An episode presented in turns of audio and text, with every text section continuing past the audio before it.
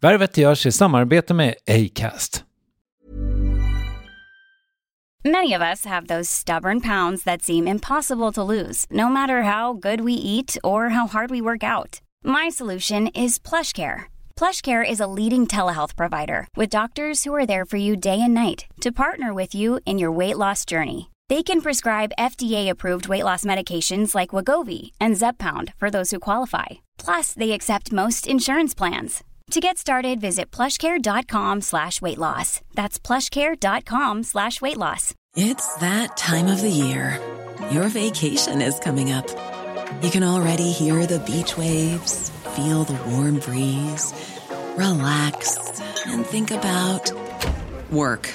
You really, really want it all to work out while you're away. Monday.com gives you and the team that peace of mind. When all work is on one platform and everyone's in sync, things just flow wherever you are. Tap the banner to go to Monday.com. Quality sleep is essential. That's why the Sleep Number Smart Bed is designed for your ever evolving sleep needs. Need a bed that's firmer or softer on either side? Helps you sleep at a comfortable temperature? Sleep Number Smart Beds let you individualize your comfort so you sleep better together. JD Power ranks Sleep Number number 1 in customer satisfaction with mattresses purchased in-store. And now, save 50% on the Sleep Number limited edition Smart Bed for a limited time. For JD Power 2023 award information, visit jdpower.com/awards. Only at a Sleep Number store or sleepnumber.com. Värvet presenteras i samarbete med Nasonex, utomhusmöjliggöraren, som de inte kallar sig av någon märklig anledning. Men det är i alla fall Sveriges mest köpta antiinflammatoriska nässpray mot allergisk snuva. Och nu kommer ett litet test, så fram med papper och penna du som lyssnar, nu kör vi. Fråga 1. Vill du vara ute mer i naturen? Fråga 2. Sitter du framför en skärm lite för mycket? Fråga 3. Är du allergisk? Om du har svarat ja på någon av frågorna så tycker jag att du ska bege dig till beanoutsider.se. Jag vill för övrigt poängtera att Nasonex nässpray är ett receptfritt läkemedel från 18 år för behandling av symptom vid säsongsbunden och perenn allergisk snuva. Rådfråga läkare om du är eller tror dig vara gravid eller ammar eller om du planerar att skaffa barn, har en obehandlad infektion i näsan, nyligen har genomgått en näsoperation eller har en skada i näsan. Får ingen effekt inom 14 dagar eller om du redan använder läkemedel med kortison ska du kontakta läkare. Använd ej mer än tre månader utan läkarkontakt. Stort tack Nasonex och beanoutsider.se. Det här är Kristoffer. Du står i begrepp att lyssna på den korta versionen av intervjun. Vill du ha den långa? Återvänd till poddappen.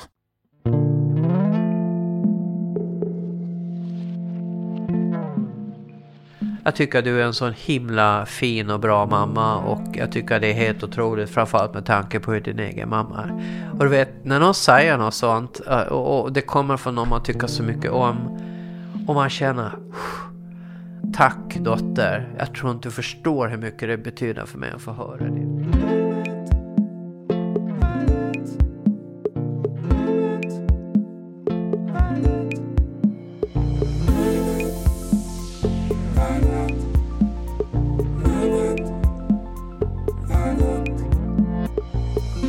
Om några veckor kommer ett avsnitt av Värvet med skådespelaren Hedda Stiernstedt som i sitt sommarprat tog upp en barndomsvän som hon tappat kontakten med och som låg där och liksom pockade på Heddas uppmärksamhet i år efter år.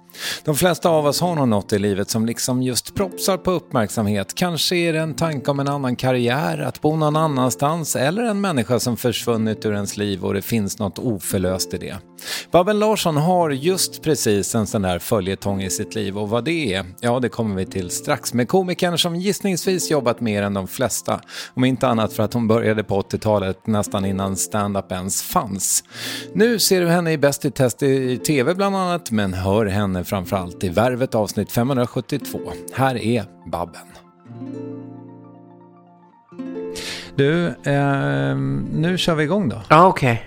Och då ska vi säga att eh, vi har mycket saker emot oss idag. Ja, idag är eh, tingen är emot. Så kan man säga. Ja. ja. Till exempel är du eh, dunderförkyld. Ja, stämmer bra. Eller slash har jag blivit allergisk på gamla dagar. Det är oklart, men Eftersom jag aldrig har varit allergisk tidigare mot pollen och sånt så tror jag att det är en förkylning istället.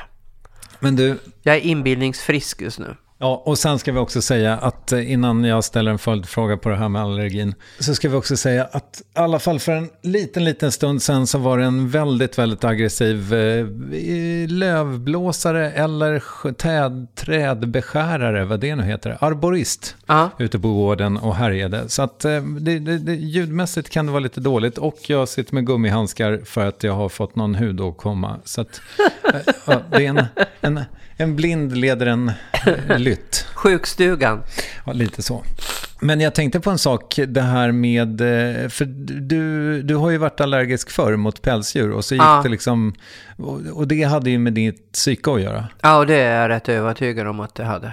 Så kan, kan det vara så att din kropp nu försöker säga dig någonting med den här nya eventuella pollenallergin då? Att jag inte ska vara utomhus menar du? Det skulle passa mig perfekt för jag är ingen utomhusperson egentligen. Det är mysigt att vara i trädgården och sådär men jag tycker inte om att äta utomhus eller hänga utomhus speciellt mycket eller sitta på en filt på stranden eller i en park utan eh, jag gillar att vara inomhus. Ja, ja Mm. vi får se hur det går då med din allergi. Ja. Men och du har nässpray med dig. Jag har som- nässpray med mig och jag har fått te så tack. Mm. Och te och kaffe. Mm. Du, när vi sågs första gången för 11 år sedan, Mm. då var du precis färdig med din bucket list. Ja, just det. Eh, och där stod det, vad jag minns, att du skulle göra tv-program. Just det, var hosta ett eget tv-program, ja. Mm. Och så stod det också att du skulle ha en eh, egen föreställning som inte skulle åka runt utan den skulle vara i Stockholm. Den skulle ha premiär i Stockholm, ja. Okej. En stor premiär i Stockholm. Ja, Båda de hade du bockat av då, precis. stämmer. Alltså där vi var då, i det här eventuella vakuumet som uppstår då när man har liksom uppnått de här målen som man har förutsatt sig. Blir det tomt då? Alltså tomt var det ju inte eftersom jag fortfarande hade väldigt mycket jobb och kunde åka runt och jobba och så. Utan jag hittade väl på nya projekt helt enkelt. Jag hittade på den här Expedition Babben som tog fyra år att genomföra och ganska mycket tid att förbereda också. Och eh, sen dök ju Bäst i test upp så småningom här och har hållit mig sysselsatt. Och nu har jag även jobbat med mot Sverige så att jag har ju haft, eh, och jag har föreläst ganska mycket så att eh, jag har absolut haft att göra. Okej, och du satte på bak och fram. Han du göra allt det du ville? Nej. Jag ville eh, stoppa hissen, alltså trycka på en... Fuskar jag som vanligt, ja. Eh, Men Ankan, eh, hissen gick för fort, sa du. För du hann bara klä av dig, men inte på dig. När man väl gör en bucket list på jobb och då spänner man ju bågen. Jag menar, jag trodde ju inte i min sinnesvärld att jag skulle lyckas genomföra alla. De, de, de var som mål ska vara. De var liksom eh, modiga, eh, inte omöjliga, men ganska tuffa att uppnå. Och framförallt så är vissa saker utom ens eget jag menar, jag kan ju inte bestämma att jag ska få en talkshow på tv. Den positionen hade jag absolut inte då när vi pratades vid för 11 år sedan. Men saker och ting händer och, och då är, är det ganska fantastiskt att det är någonting också med när du gör en lista på vad du vill göra. Eller om du går på ett jobb och vantrivs som jag har gjort ibland och så tänker du jag skulle vilja göra något det där istället. Då är det som att du lägger ut en annons på något slags intranät som andra kan läsa av. Jag har ett bra exempel på det om jag inte drog det förra gången, men skit vart det 11 år sedan folk har glömt det. Eh, jag var på rea på Hamburger Börs och trivdes jättebra där i sju säsonger. Sen kände jag, jag kanske ska göra någonting annat. Jag skulle vilja sjunga mer. Jag skulle vilja sjunga mer med storband. Jag uttalar det här, jag säger det till min man. Nästa dag ringer tre kapellmästare oberoende av varandra och undrar om jag vill komma och gigga med deras storband. Och han gjorde precis som du, han bara skakade på huvudet och sa alltså det här händer bara dig. Men jag har någon slags tillit till att om det är rimligt och det är det låter flummigt att säga meningen, men att det är nästa steg för dig och du tänker det, uttalar det och önskar det väldigt starkt så är det som att andra på något otroligt flummigt sätt kan fånga upp det här. För det har hänt mig så många gånger så till slut så, jag kan tro längre att det är en slump faktiskt. när vi såg sist också så pratade du om någonting som jag tyckte lät så jävla härligt. Och det var ju det här med att undervisa i stand-up. Ja. Har du fått göra det någonting på sistone? Jo, det har jag. Jag hade en kurs i Göteborg i höstas. Jag hade en på Norra Brunn här i januari. Just nu så hjälper jag Anis Don Demina med hans nya show. Och har även en annan komiker som kanske inte vill gå ut med att jag hjälper hen. Som jag också tittar på gig eh, som inspelade och ger feedback och så ses vi ibland sådär. Så det gör jag och det, jag är ju lite den här paying it forward generationen nu liksom. Att även om inte jag står på scenen själv så kan jag definitivt, jag ska även jobba med, med regi på en, en show i början på nästa år. Så, så att jag ser ju att jag kan fortsätta att vara kvar i genren men just att eh, eh, skicka ut andra på fältet. Hur är du som regissör då? Jag är ganska rak. Uppmuntrande men rak. Det, det här är ju en risk, ett riskjobb. Du måste våga ta risker. Så att mitt jobb som regissör är att ingjuta så mycket mod så att komikern tar de här riskerna, släppa sargen, testa förslagen och, eh, och gör det fullt ut liksom. Eh, Så eh, där brukar jag ligga. Men jag lindar inte in saker om jag ser att det här är ett så pass allvarligt manér så att det stör din kontakt med publiken till exempel. Då, jag är inte rädd för att säga till. Eh, Det, det förtroendet måste finnas liksom mellan regissör och den man jobbar med. Men när det är lite mer nybörjare så får man vara mer eh, man får vara lite listigare, lite mer pedagogisk och snällare. Så är det ju. Man måste ju anpassa sig till vilken nivå den här komikern ligger på. Fan, jag, blir, jag måste säga, nu när jag har liksom researchat dig så gott jag har kunnat. Jag blir så fruktansvärt sugen på att stå på scen. Okej, ja. Men, men problemet för mig har alltid varit att skriva skämten. Ja. Jag, jag tycker, jag har inte, jag, jag, jag kanske ingen självinsikt. Men, men att stå där och liksom leverera det jag då har, Ja. även om det inte är så bra, det tycker jag väldigt mycket om. Ja, Men att skriva, fan vad svårt det är. Men då har jag tänkt att det är väl för att jag inte gör det tillräckligt. Jag har liksom aldrig riktigt gett, alltså jag började för sent. Jag hade liksom familj. Det är väl aldrig för sent? Nej, det är väl inte det kanske va? Det tror jag inte. Däremot så kanske du inte haft något mål. Det kanske är precis det vi pratade om i början. Vad är mitt mål? Ja, om, om ett halvår ska jag ha 15 stabila minuter. Då jobbar du mot det på ett annat sätt än att ja, det vore bra om jag skriver lite nytt den här veckan. Det, då skjuter du lite åt höger och vänster. Men om du har ett mål att du ska få ihop de här minuterna och det ska ta den här tiden.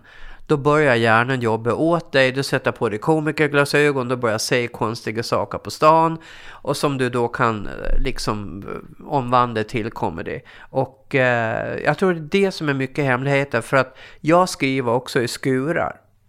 Om jag vet att ah, men nu är det terminstart eller nu ska jag ut på en turné. Då sätter jag på mig mina glasögon och så skriver jag. Och det är lappar och det är anteckningar, mobiler och det finns liksom överallt. Och sen samlar jag ihop det här, skriver ner allting utan att värdera det. Och sen börjar jag para ihop det så att det blir rutiner då. Ja men gud, det här handlar ju om... Och sen om man dessutom drar in den här grejen så blir det också ännu mer absurt liksom.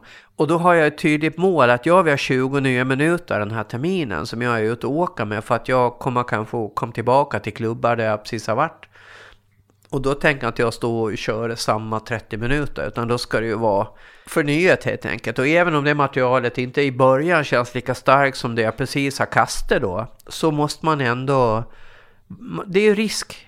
Stor risk, stor vinst. Jag menar om jag åker och tittar på en komiker jag gillar vartannat år och det är samma material, då kommer inte jag att åka den tredje gången. Jag tycker att det är ganska självklart. Men gud vad du snusar. Jag. Jag, måste, jag måste adressera det här. Jag tror du stoppar in en varannan minut. Ja, någonting sånt. Ja. Okej, då det, vet vi det. Det tycker jag har dem. Jag förstår. Men det är framförallt när jag intervjuar. Men jag gör det också, har det visat sig, jag har gjort en eh, tv-produktion nu. Och då har, nu vet bildproducenten när jag börjar fumla lite, då, då ska de ligga på gästen. Så att jag ska hinna byta. Eh, men jag skulle, det skulle vara svårt att, och, eh, ja, jag vet inte hur jag gör riktigt. Nej, jag är förstår. Men hur klarar du att stå och köra stand-up i tio minuter utan att byta snus? Nej, det tror jag inte. Ja, om jag skulle göra det nu, Mm. då skulle jag nog behöva göra det. Jag förstår. Ja. Ja. Men det är ju lite så här, med, med ett, jag, har, jag har ju traum, traumatiskt stand-up. Det var kanske då luften gick ur mig. När jag åkte ner till Malmö och eh, skulle göra ett gig Ja. på den här otroliga Babel, en så himla fin scen. Jaha, okej. Jag var först ut, vilket var lite otacksamt för jag var så orutinerad. Och ingenting funkade. Nej. In, inga skämt flög. Nej. Och då blev jag så nervös så jag sänkte en flaska Ramlösa. Då fick jag skratt. På att jag drack den för snabbt. Okej. Sen åkte jag hem till Stockholm. Och har inte kört sedan dess eller? Ah, eh, det, det blir en bättre story om jag inte har kört sedan dess. Men, eh, Okej. Så låt oss eh, säga det. Ja. Ja, men det är svårt. Det, det är så himla lockande. För det är ju någonting, det är ju så himla rent med stand-up. Det är en så vacker konstform. Det är ju det. När det fungerar. Och det är så hemskt och jobbigt när det inte fungerar. Jag menar, jag har ju också gig som inte fungerar. Jag hamnar i ett sammanhang som är fel eller på något sätt. Eh, bara för några år sedan var jag med på en inspelning av Slängde i brunnen där jag hamnade i en cast för kvällen som inte alls passade mig. Och så jag och en annan komiker som kör med i Middle of the Road. Vi bombade och båda två och åkte hem var och en i en taxi och tänkte vad kan jag mer än det här för nu är jag slut liksom. Men det var ju att publiken var så inriktad på några andra komiker som var där och de hade köer liksom hela eftermiddagen för att få komma in och se just de här komikerna. Och då, Jävla Jonathan Unge. nej det var, in, det var inte främst, eh, det, var, det var precis efter det här drevet mot eh, Simon och... Eh, Mr Cool. eller? Ja, Mr Cool, precis. Och, eh, så deras publik står ju mangrant på gatan därför att det var någon frimicklare på Söder som hade hotat med att komma dit med sina anhängare och eh, förstöra hela tv-inspelningen. Så det var civilpolis i, i publik. Alltså det var så fel style allting. Och det var så otroligt exkluderande stämning bakom också. Men jag tänkte det är skitvart. Bara jag komma in och är med publiken så ordnar det sig. Nej, det gjorde det inte. Nej. Blev du bortklippt? Eh, ja, det var en grej de ville ha med som jag sa, nej men det där vill inte jag ha med för det var ett påhopp på kungen och det är så onödigt liksom. Det funkar skitbra live men det behöver inte gå ut på tv. Ja men vi har, vi har alla eh, liksom eh, advokater som behövs. Ja så, men det är inte de som håller sig genom pressen efteråt. Så att, eh, så att de tar med en liten grej. Om att bajsa i, i Kenya, det, det tyckte de var lite kul att man är dålig i magen när man är ute och åker i Afrika. Men annars så, eh, nej, de bara, de, det var verkligen inte deras humor och, eh, och jag fattar det. Men nästa gång jag kom till Norra Brunn, det tog några veckor för jag hade annat att göra emellan. Då fick jag så här skakningar när jag gick in bakvägen genom sceningången. Då liksom, ja, posttraumatisk stress där med fan, för det var så jävla jobbigt att bomba. Och det är det, och jag förstår precis din upplevelse när du åker hem. Det, det är någon känd komiker som måste prata om det här. Du står på scenen, ingenting fungerar och du faller och du faller och du går av och ingen möter din blick och du fortsätter att falla. Du sätter dig i taxin, ingen pratar med dig och du bara går igenom det här katastrofgiget och du faller och du faller och kommer hem och ingen kan liksom, du, bara, du landar aldrig, du bara ramlar och ramlar och ramlar. Precis så känns det att bomba. Det är som ett bottenlöst hål som det, det tar ett tag att kravla sig upp ur det. Det är intressant tycker jag att, jag menar du som ju då har miljontals gig bakom dig där du faktiskt har absolut inte bombat. Men, men ändå så ramlar du i den där gropen då. Du är aldrig bättre än och så vidare. Det är så. Det är verkligen så. Sista referens gäller. Och var det ett pissgig, då är du en dålig komiker. Alltså i hjärnan. Det, det är ju ett hjärnspöke helt enkelt. Du kan snacka med det hur mycket du vill, men rädslan att du ska misslyckas igen tar ett tag att komma över. Och det tar ett tag att få ner det på liksom en vettig nivå. Den här skräcken, för den tar ju över alltihop. Gud, tänk om jag hamnar där igen. Tänk om jag är slut. Tänk om det här, du vet. Nu ringde jag den andra komikern som inte jag hann att se den kvällen för jag skulle upp tidigt nästa morgon. Som jag också hade hört hade bombats, Så vi kunde tillsammans debriefa den här kvällen och kom fram till och få ner det på en rimlig nivå. Och han hade lite flyt för han kunde göra ett nytt gig nästa kväll och då var det den vanliga publiken och allting flög igen. Men jag, för min del tog det några veckor innan jag var tillbaka och eh, det var inga roliga veckor. Det var, det var jobbigt. Nej, men det är väl det som är tricket va? Att du måste upp i sadeln så fort det så går. Så är det ju. Mm. Det var inte så att jag strök resten av säsongen utan jag vet ju att this too shall pass för att använda en otroligt sliten men ändå rättvis klyscha för hur det här fungerar. Det kommer ju att gå över om du bara sansar dig, försöker vara lite mindre skräckslagen inför att det har hänt och att det kan hända igen så kommer det att flyga nästa gång. Det, jag menar, sån erfarenhet har ju jag. Men det, du måste ta ett rejält resonemang med den här ångesten. Mm.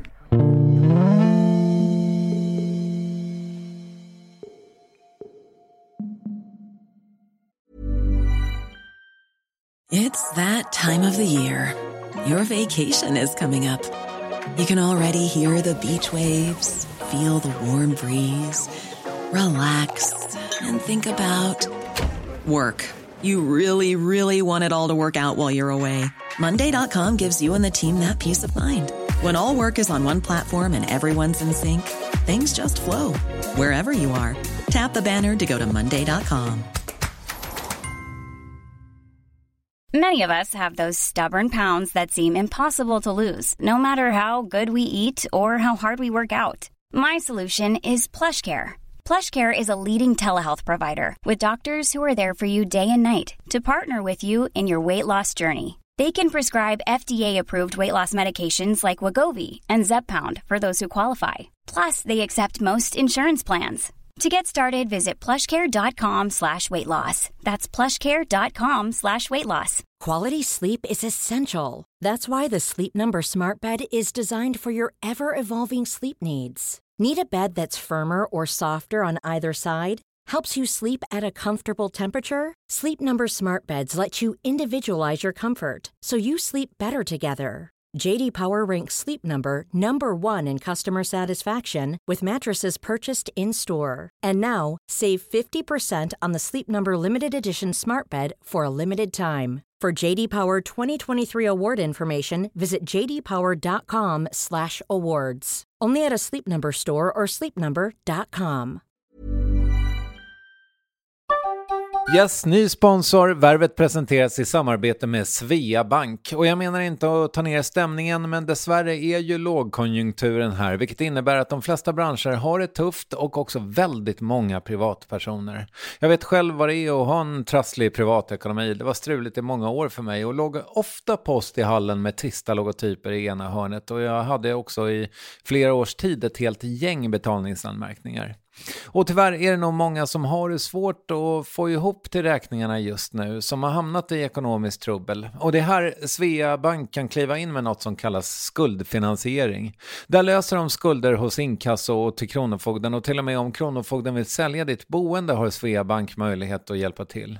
I den här tjänsten får du en personlig handläggare som gör en grundlig genomgång av din ekonomiska situation, de tar kontakt med dina kreditgivare och när ett lån beviljats löser de dina skulder skulder åt dig och samlar dem i ett enda lån med en avbetalningsplan som din ekonomi klarar av.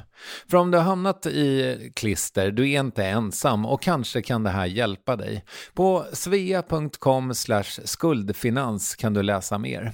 Tack Sveabank! Jag skulle vilja att vi pratar lite grann om så här ständiga följeslagare idag. Ja. Eh, och, och, eh, när jag tänker på dig så då tänker jag liksom, jag har en ständig följeslagare top of mind med dig. Ja. Vet du vad jag, vad jag far efter? Då gissar jag att du tänker på musik. Ja, exakt så. Mm. Och för den har liksom alltid varit med ju. Mm. Men aldrig riktigt fått spela första fiolen. Nej, stämmer. Mm. mm. Vad tänker du om det? Jag tänker att det var väl så det blev på något vis. Ehm, jag började med musik som ung. Jag spelade fiol och blockflöjt och sjöng kör och allt det här. Hade inte så mycket musikundervisning i skolan för jag tyckte inte om den. Men jag, jag höll på med musik bredvid hela tiden. Lärde mig spela gitarr, sjöng, uppträdde.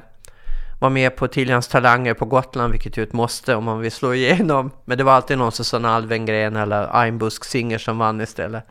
Sen höll jag på ganska mycket. Jag hade Neil Young-band ett tag. Jag startade också ett annat band som hette Tre med Pentry. Som faktiskt hade en revival här, 20 eller 30 års revival. 40! 40 var det! Okay. Vi fanns 80 och vi gjorde en, en, ett gig nu under pandemin mm. som var streamat som var jätteroligt och väcker liv i det här. Det, vi har nästan bara originalmaterial som jag skrev till bandet då. Mm. Sen eh, är jag utbildad skådis och eh, har fått använda musik ganska mycket kabaréer och jag gjorde egna nattklubbshower på Gutekällaren och sånt där. Blandade stand-up, sketcher och, och musik. Men sen blev jag ju nästan enbart komiker och eh, musiken fick vila ganska länge. Tills jag då fick den här längtan igen när jag jobbade på Hamburg Börs och vi sjöng ju ganska mycket där, mycket parodia och sådär. Så kände jag att vi tar upp det här. Och jag hade också börjat ta sånglektioner igen under 90-talet sådär. Började sjunga lite jazz, för jag gillade musiken väldigt mycket. Swing och American Songbook och mm, det skrevs fruktansvärt bra musik under första hälften av 1900-talet. Mm. Den är så välkomponerad, den är, det bara flyter, den är rytmisk, den är underbar att, och bara vara i. Fem över sju och jag har tränat klart och hunnit handla och hem underbart. Mikromaten Tina, jag äter ballerina sjungande the blodsocker blues. Va, vad är det du känner att du brister då? Det finns olika nivåer tycker jag som jag vill uppnå och det finns en sista nivå där jag bara är i musiken och lever den och bara levererar och jag vet att stämbanden bär vart jag än stickar och så. Där är jag inte riktigt. Det är dit jag skulle vilja och där jag ser att andra är. Uh, där man tekniken och erfarenheten och avsändaren är så självklara så du kan bara gå in och vara musik. Mm. Där är inte jag riktigt. Okay. Utan jag är fortfarande en hel del också i teknikdelen och eh, eh, hur jag ska lösa vissa saker och sådär. För att min röst, också framförallt, jag fick corona två gånger, då blev min skarv ganska stor och jag måste hitta, det är därför jag ska spela om. Vi ska göra en låt en gång till därför att den måste sänkas för att min skarv funkar inte riktigt. Vad är skarven? skarv det är alltså skarven mellan huvudrösten mm. och bröströsten som ligger här nere. Och där nästan alla har en skarv på mitten tjejer.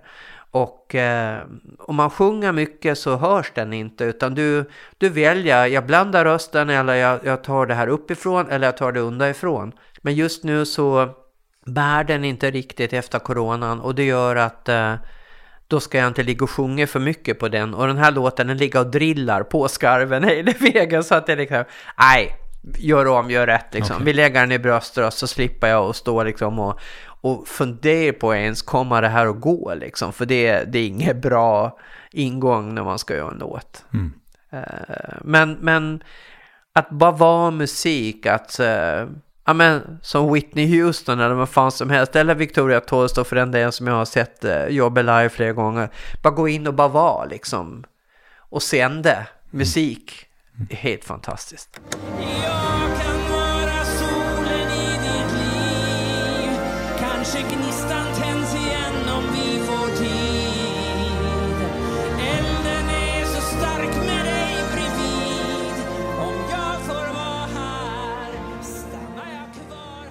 Men jag tänker mig att liksom, för varje gång man hör dig sjunga så känns det ju som att det också är ditt element på något sätt. Jag håller med. Mm.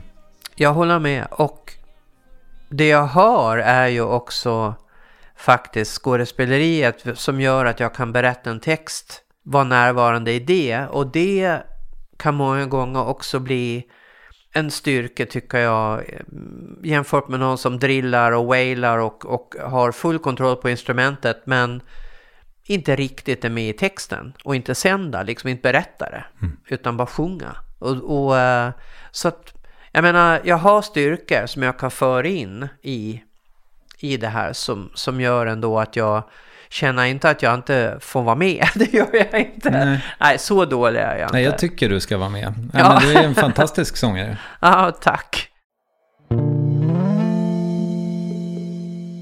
En sak som jag liksom tycker mig ha märkt lite mellan raderna, det är ju att det finns en annan eh, eh konstform som du också ägnar dig åt.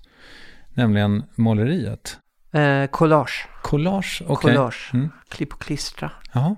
Jag gillar collage för det är lite grann som stand-up. Att du tar bitar av verkligheten och sätter ihop dem på ett nytt sätt så att det uppstår ett nytt uttryck. Jag gillar collage väldigt mycket. Och jag har till och med inrett ett helt rum på landet med bara material och liksom det är bara sätta sig ner. Jag är aldrig där. Enda gångerna jag, jag gör collage det är när jag är på kurs. Okay. Så jag försöker gå kurs så ofta jag kan. Finns det en terapeutisk funktion i det också? Det kan det nog finnas. Jag gick en terapi, nu är det nog tio år sedan, hos en jätteduktig eh, terapeut där jag fick göra eh, någonting konstnärligt mellan varje som hakte i det vi hade pratat om eller om det var en guided meditation att jag fick liksom eh, en bild av det och så vidare. Och redan första gången så gjorde jag ett collage. Det bara blev så spontant. Och sen fortsatte det och jag sparade. Det, det, det är en riktig resa alltså. Det är blandat drömmar, det är meditationer, det, det är saker vi har pratat om som har hakat i så här. Och vissa av de bilderna blev faktiskt eh, fastän jag inte kan måla och, teckna egentligen så, så blev även akvarellerna, de blev väldigt uttrycksfulla måste jag säga. Mm. Det var häftigt. Det var där den här uh, läbbiga mardrömmen om din dotter i bassängen ja, hamnade. Mm. Ja.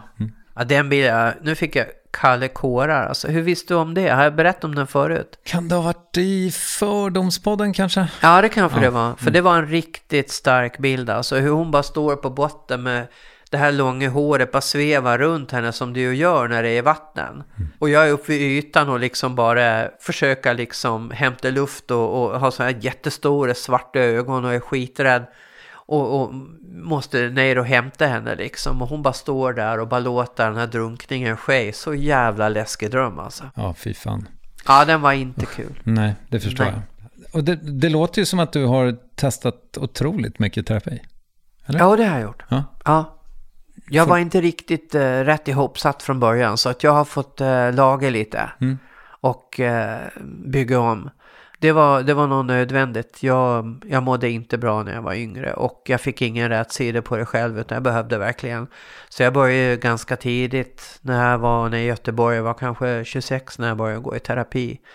Så jag gick i flera år där och sen har jag fortsatt att gå periodvis olika typer av terapi. Framförallt när jag var utbränd gick jag mycket olika sorter så försökte att gå ner med på djupet liksom. Jag var på Mullingstorp några, några vändar som är riktigt sån här tuff möte självterapi då. Okay. Som jag vet bland annat Börje Salming har pratat om att han gick och lite så. Har du gåtor kvar i dig själv? Som du inte förstår? Vet inte. Vet inte. Mm. Jag tror mycket av det som låg i vägen för mig har jag, har jag så småningom eh, släppt bort då så att vägen är mer fri. Men helt, eh, jag tror aldrig man kan lösa helt sitt eget mysterium, det tror jag inte. Det kanske vore tråkigt för mig. Ja, det tror jag också. Men den dåliga självkänslan, var det en sån där grej liksom? Den var ju orsaken till att jag brände ut mig. Att jag bara la all min, eh, mitt värde i att jag skulle prestera. Så att den, den fick jag ju verkligen eh, ta tag i på olika sätt. Med, då hade jag en mentor. När du var med i Min sanning, ja. hur var det förresten? Eh, det var ganska omtumlande för att jag var inte beredd riktigt på eh, vilken typ av fråga som skulle komma. Och eh, det visade sig sen att min syster hade tipsat henne om att vi skulle prata om min mamma. Mm, mm. eh, så det var lite överrumplande när mamma hade någon dag kvar att leva så var jag med henne på sjukhuset och då sa hon just det här att Ja, jag vet ju att ni kanske inte alltid har varit så nöjda med hur jag har varit som mamma. Då ägnade hon sig liksom åt ett, mm. ett ögonblick av självrannsakan och sa liksom att är det någonting du vill säga så säg det nu. Och jag tittade på den här döende människan och så sa jag bara att vet du mamma, jag tror alla gör så gott de kan. Mm. Och det var mitt sätt att säga, gå i frid, vi har överlevt. Och du är ju väldigt öppenhjärtig i den där intervjun, kanske lite då tack vare att du inte var beredd. beredd ja. ja. Mm. Men, men för du, det som du berättar där är ju liksom att din mamma var, eh, eller i efterhand antar jag att du har sett att det fanns narcissistiska drag hos henne, Mm. liksom, att det var svårt att nå in på något sätt. Eller Ja, fram. det var faktiskt min senaste då psykolog som sa utifrån det du berättar så är min diagnos att hon var narcissist med borderline-drag. Alltså att hon saknade impulskontroll helt enkelt eh, i vissa lägen när hon blev trängd. Mm. Men då undrar jag, det kanske är svårt, men har du någon teori till varför hon blev sån? Nej, vad jag har förstått så är det här, alltså narcissism är en psykisk störning. Jag vet inte om man blir det, utan det verkar också delvis kunna vara medfött. Alltså att man inte riktigt kan se utifrån andras perspektiv, utan man kan bara se från sitt eget. Det, det är en slags, i många fall tror jag, medfödd begränsning faktiskt, som eh, nog är ganska plågsam även för den som har det. Att eh, att man nog känner sig ganska mycket själv missförstådd. Därför att man förstår inte andra heller. Och, och också det allra jobbigaste tycker jag måste ha varit att hon hade väldigt svårt att skapa nära relationer. Hade väldigt få vänner och eh, jag vet inte ens om hon hade någon att anförtro sig till liksom. Eh, Och så lätt är det ju inte att leva utan att ha någon ibland om man sätter sig nej men nu är det så här och så här och, och nu sa han så här och nu blev det så här och gud vad jobbigt jag har det. Alltså jag tror inte hon hade någon eh, faktiskt att vända sig till i de lägena. Har du varit rädd för att du ska ha de här dragen själv, eller? Jag tror, jag tror vi alla är lite oroliga för att vi ska ärva drag från våra föräldrar som vi inte tycker om. Precis. Självklart så har jag varit orolig för att, eh, att jag omedvetet ska få med mig in i min egen barnuppfostran till exempel. Ja. Därför var det väldigt lättnad när min dotter flera gånger har sagt att så är det verkligen inte. Hon kunde väldigt tydligt se hon, hon sa rent ut när hon var ganska, alltså redan tidiga tonår att jag tycker att du är en sån himla fin och bra mamma och jag tycker att det är helt otroligt framförallt med tanke på hur din egen mamma är. Och du vet, när någon säger något sånt eh, och, och det kommer från någon man tycker så mycket om och man känner ja men tack dotter, jag tror inte du förstår hur mycket det betyder för mig att få höra det för att det var verkligen min strävan att det jag har varit med om ska inte märkas när, när, när jag bygger en relation med dig. Så kände jag. Så det blev så himla, vilket fantastiskt kvitto från henne utan att hon kanske tänkte på det själv. Att, att få det också av henne. Liksom. Det, var, ja, det, var, det var starkt, mycket starkt. För det där är ju svårt. Jag menar, jag var ju jag var pissrädd när jag skulle bli pappa också. Ja, Eh, för att min farsa hade framförallt kanske inte varit där. Alltså det var in, eller det, liksom, han, plus att han inte riktigt visste hur man var pappa. nej.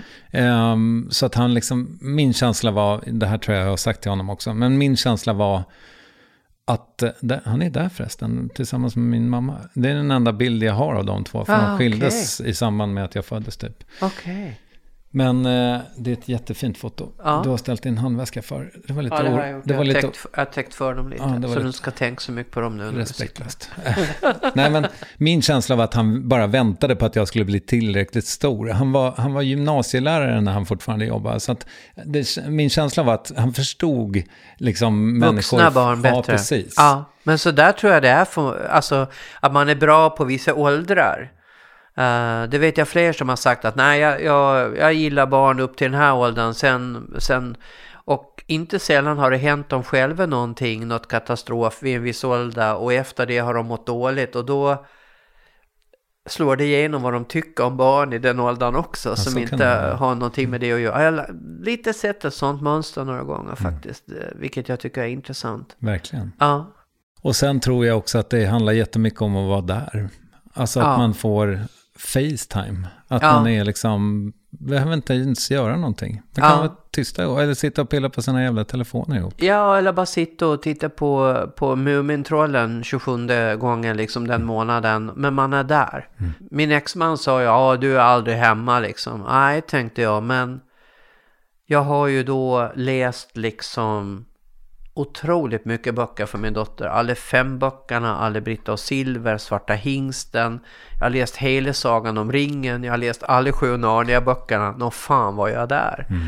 Och just att läsa. Så fort jag var hemma så läste jag och Natte, vår dotter. Och där precis när man har läst och hon ska somna, det är också den här bästa tiden. Hur har din dag varit? Hur är det i skolan? Hur, hur är det någonting du undrar? Alltså, för då, då är båda så här avspända och då kommer det här som kanske ligga och trycka lite grann hos barnet, eh, är min erfarenhet. Då kan man adressera det på ett lugnt sätt och sen off, off the chest och så kan barnet sova liksom. Det där, jag pratar mycket viktiga saker med min dotter just de där stunderna. Mm. Men nu får du inte läsa för henne va? Nej, men hon pluggade till, till jurist så var det någon jävla tenta. Och hon var så stressad och hon hade så mycket papper och hon läste och hon läste och hon var så jäkla ambitiös. Och eh, jag vet inte var hon har fått det ifrån men hon är superambitiös. Och eh, så kunde hon inte varva ner och så och plötsligt blev hon sådär du vet. Sju ja, mamma jag kan inte sova. Okej, okay. ska jag läsa för dig? Ja, så, så gick jag in. Och så hade vi en så här gammalt kapitel kvar i åskmolnet, någon sån här hästbok från 40-talet liksom. Så jag bara satt mig ner och så började jag läsa och jag läste tio rader kanske så sov hon. Mm. Det satt liksom i hela systemet att nu varvar vi ner. Gud vad fint. Var så jädra fint. Och titta på den här liksom 23-åringen som ligger där liksom. För ja. att jag läste lite en hästbok för henne och allting var som förr och det fanns inget krav. Mm. Vad fint. Ja, det var fint. Du, eh, jag blev väldigt, väldigt sugen på att sluta här för det var så härligt. Bra ställe att sluta så nu, och nu ska jag förstöra allting då ja. genom att ställa en sista fråga ändå. Gör det. För att vi var på det här med, eh, jag sa att jag ville prata om följeslagare och, och, och musiken framför allt. Men om man tänker i mänsklig gestalt då, vilka har varit de här som har varit viktigast för dig? Rent på vilket sätt? Rent yrkesmässigt tänker jag.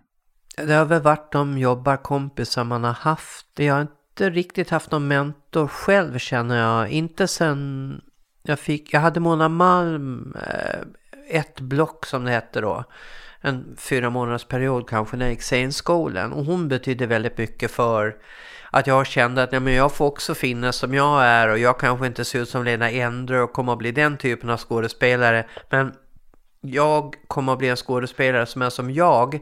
Även om den poletten kanske trillade ner fullt ut några år efter jag hade gått ut scenskolan så som förebild betydde hon väldigt mycket just genom att hon inte såg ut som de här sulfiderna med, med liksom smala kroppar, höga kindknotar och, och, och långt uppsatt hår liksom som liksom henne kunde dansa på operan utan hon var med babam liksom väldigt så här pondus, lugn och hon var en jättebra pedagog. Mm. Och eh, lärde mig några av de viktigaste sakerna faktiskt på scenskolan som jag fick med mig därifrån. Mm. Jag trodde du skulle nämna Adde Malmberg. Ja, men vi är ju mer, vi, har, vi är parhästar på ett annat sätt. Mm. Vi, har ju, vi går way back. Vi började jobba ihop jättetidigt på några, ja, Västermans och Norra Brunn och Patricia och eh, började undervisa bara, ja, efter typ två år när vi hade hållit på med stand-up. Vad är det vi gör? Hur gör vi det? Och sen drog vi ju den här utbildningen på DI och eh, har turnerat tillsammans och han har regisserat flera grejer så här. Men jag känner mer att vi är som tvillingar nästan. Alltså vi är som syskon och riktiga parhästar. Vi gillar att jobba ihop. Jag litar på Adde 100%. Han är verkligen så här no bullshit. Och det gillar jag. Om han tycker något så är det alltid för att det jag gör ska bli bättre. Det är aldrig personligt riktigt eller att jag kan misstänka att egentligen gillar inte Adde mig utan det är liksom nej men jag tycker inte det här fungerar, jag tycker jag ska göra så här, nej men det här, det här blir inte kul liksom. Och ju mer etablerad jag har blivit desto viktigare har det blivit att just ha de här som kan säga rakt nej. Det där är ett blindspår, det där, skit i det där, nej det där är dåligt omdöme liksom. Så att Adde och även Thomas Oresson eh, har jag, för jag, tre, eh, jag, ofta så skriver jag de här 20 minuterna och sen lanserar jag det skarpt på Norra Brunn. Jag går inte ner på Big Ben och, och, och liksom kör där först utan jag står på Norra Brunn betalt gig liksom och ganska tuff publik och och kör helt nya skämt och kanske 10 minuter liksom. Det, men jag gillar det. Det var fan, det, det här är ingenting för fegisar tänker jag. Nu kör vi. Men då har jag kanske tagit hem eh, Oredan eller Adde innan och så bollar materialet med dem så att eh, det blir eh, i alla fall testet en gång och jag får lite synpunkter och sådär. Och de kanske kommer på något adderande eh, skämt och så. Men Adde eh, definitivt en parhäst. Om, om jag har en, en Hasse eller en Tage så är Adde den personen. Han, eh, han har betytt jättemycket för mig genom åren och eh, han är en klippa. Babben, Ja, nu är vi klara. då ska jag gå hem och snyta mig. Det ska du få göra. Förlåt att jag kom så förkyld. Du, det gör ingenting. Jag tar i eh, vilken form du än eh, uppstår. Tack, jag hoppas det inte smittar.